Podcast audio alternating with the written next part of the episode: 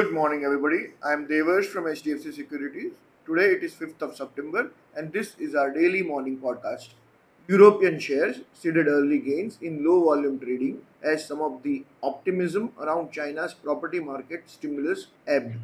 With Wall Street shuttered, European trading volumes were below their thirty-day average by almost a third.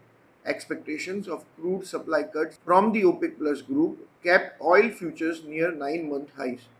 India's power consumption grew by sixteen percent to one hundred fifty-one point six billion units in August this year compared to that of the same month last year, mainly due to increased usage of cooling appliances during the sultry weather.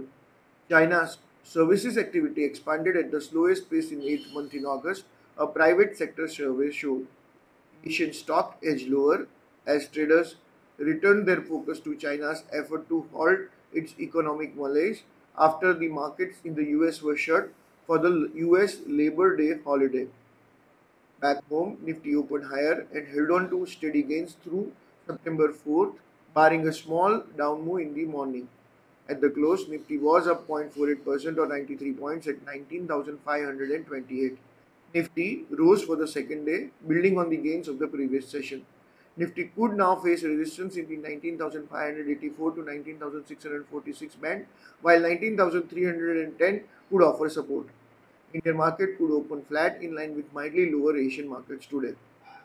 That's all for the day. Investment in securities is subject to market risk.